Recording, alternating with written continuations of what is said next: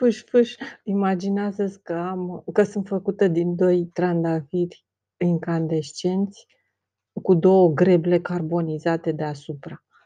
Mmm, am vorbit în gol nu știu cât, fiindcă s-a întrerupt, deci eu eu stau cu ochii închiși ca proasta aici și vorbesc. Și, um, um, și ăsta se întrerupe, l-am atins, nu știu ce am făcut și s-a întrerupt. În fine. Spuneam acolo despre mania lui taică-mi. Fii atent că nu suport să mă repet. Nu știu de ce am boala asta să nu mă repet. Hai, totuși, uite că mă voi repeta. Scrie despre tata care mania să înregi avea mania să înregistreze. Și că a crea momente incredibile, cel cu tătăiță, cel cu mine, bla, bla, bla, cel cu la țară. La țară, nu, greșit, la mănăstire. Când eram toți strânși acolo și mi-amintesc cârțitul și pe bandă. Ting, tang, ușa aia care scârțâia făcută din lemn masiv. Băi, ce groaznic. În orice caz, da, tata avea mania asta să înregistreze și nu știu dacă mama, când a ars tot și mi-a spus explicit că a ars tot, tot, tot, tot, tot, cu o satisfacție foarte mare, nu știu dacă ea a ars și casetele astea. Și nu știu, habar n-am, poate le-o fi ars. Cred că le-a ars, deci a ars tot. În fine, mi-amintesc, mi-amintesc când vorbeam eu pe casetă despre Paris și am mai luat și noi ceva de mâncare. și după aia râdeam, băi frate, și numai la mâncare te gândeai la Paris, te gândeai numai la mâncare. Um, dar nu pentru că Bine, la com am fost întotdeauna, la mâncare m-am gândit întotdeauna, dar era și problema banilor. Îi simțeam pe ei tensionați, să nu cumva să ne gândim la mâncare pe străzile Parisului. Erau căpșuni în plină primăvară, iarnă, cred că era spre iarnă. Era friguleț, aveam faimosul pardesiu, căptușii cu ceva roz să-ți mătase, împătrățele alb-roz, cu guleraș rotund roșu și cu clape roșii. Frate, aveam pardisiul ăla, băi, era ceva de speriat. Și nu știu ce rochiță aveam. Naiba știe. Mai am rochiță de când eram mică. Și mi se pare grand. Te pomenești cu fost Nu, cred că era prea mică. În fine. Și la Paris îmi era un pic târșeală să cer mâncare. Deci...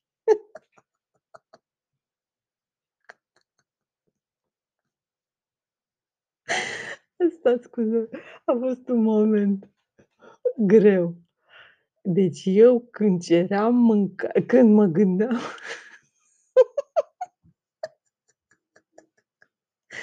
când mă gândeam să cer mâncare la Paris, mă înfioram. Pentru că îi vedeam pe ai mei tensionați.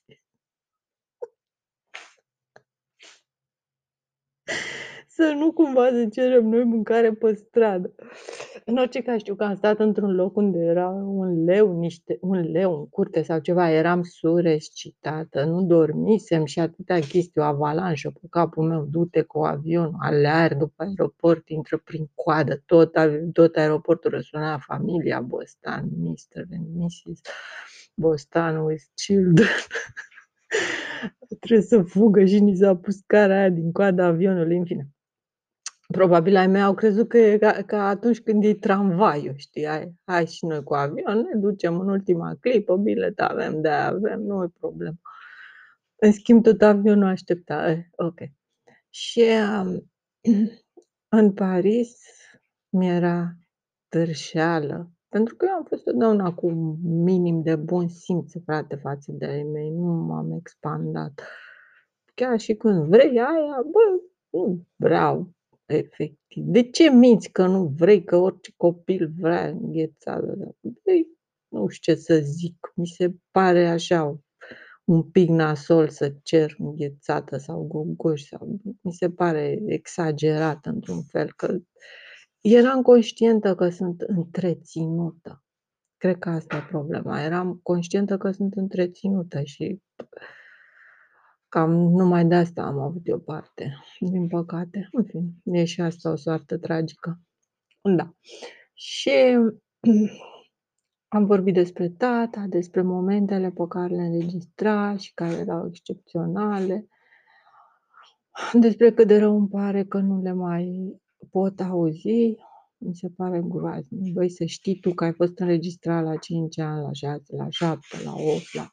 Povestim filmul ăla fabulos, o mie de zile după copilărie, bă, tată, film rusesc, serios, nu glumă, pentru adolescenți, nu pentru... Da, da, da, da, în fine. Și povestim filmul ăla și alte chestii care cu siguranță m-au ajutat să îmi ordonez în felul meu, bineînțeles, fără o învățătură specială, fără nimic, în felul meu personal, cuvintele și ideile. Deci eu mi-am, îmi ordonam cuvintele și ideile de la o vârstă fragedă, datorită tatălui meu, care mă punea să înregistrez o ce-i venea lui și când îi venea lui la, la mână, impresii. Ne băga în camera aia goală, ne zicea, uite, gata, aici nu te deranjează nimeni, era și întuneric. Închidea ușa și spunea, gata, uite, am dat drumul la casetă. Bine, eu habar n-aveam ce e casetă și chestiile astea. Probabil că mi-au pus și mie caseta, evident, și am, mă auzeam. Și ca de obicei mi se părea foarte stranie și nasoală vocea mea în casetă, ca și imaginea mea în oglindă. Um, și asta a contribuit foarte mult la modul în care fac literatură. Oricum, tata avea și el, față de el însuși, obsesia groaznică de a se auto-înregistra.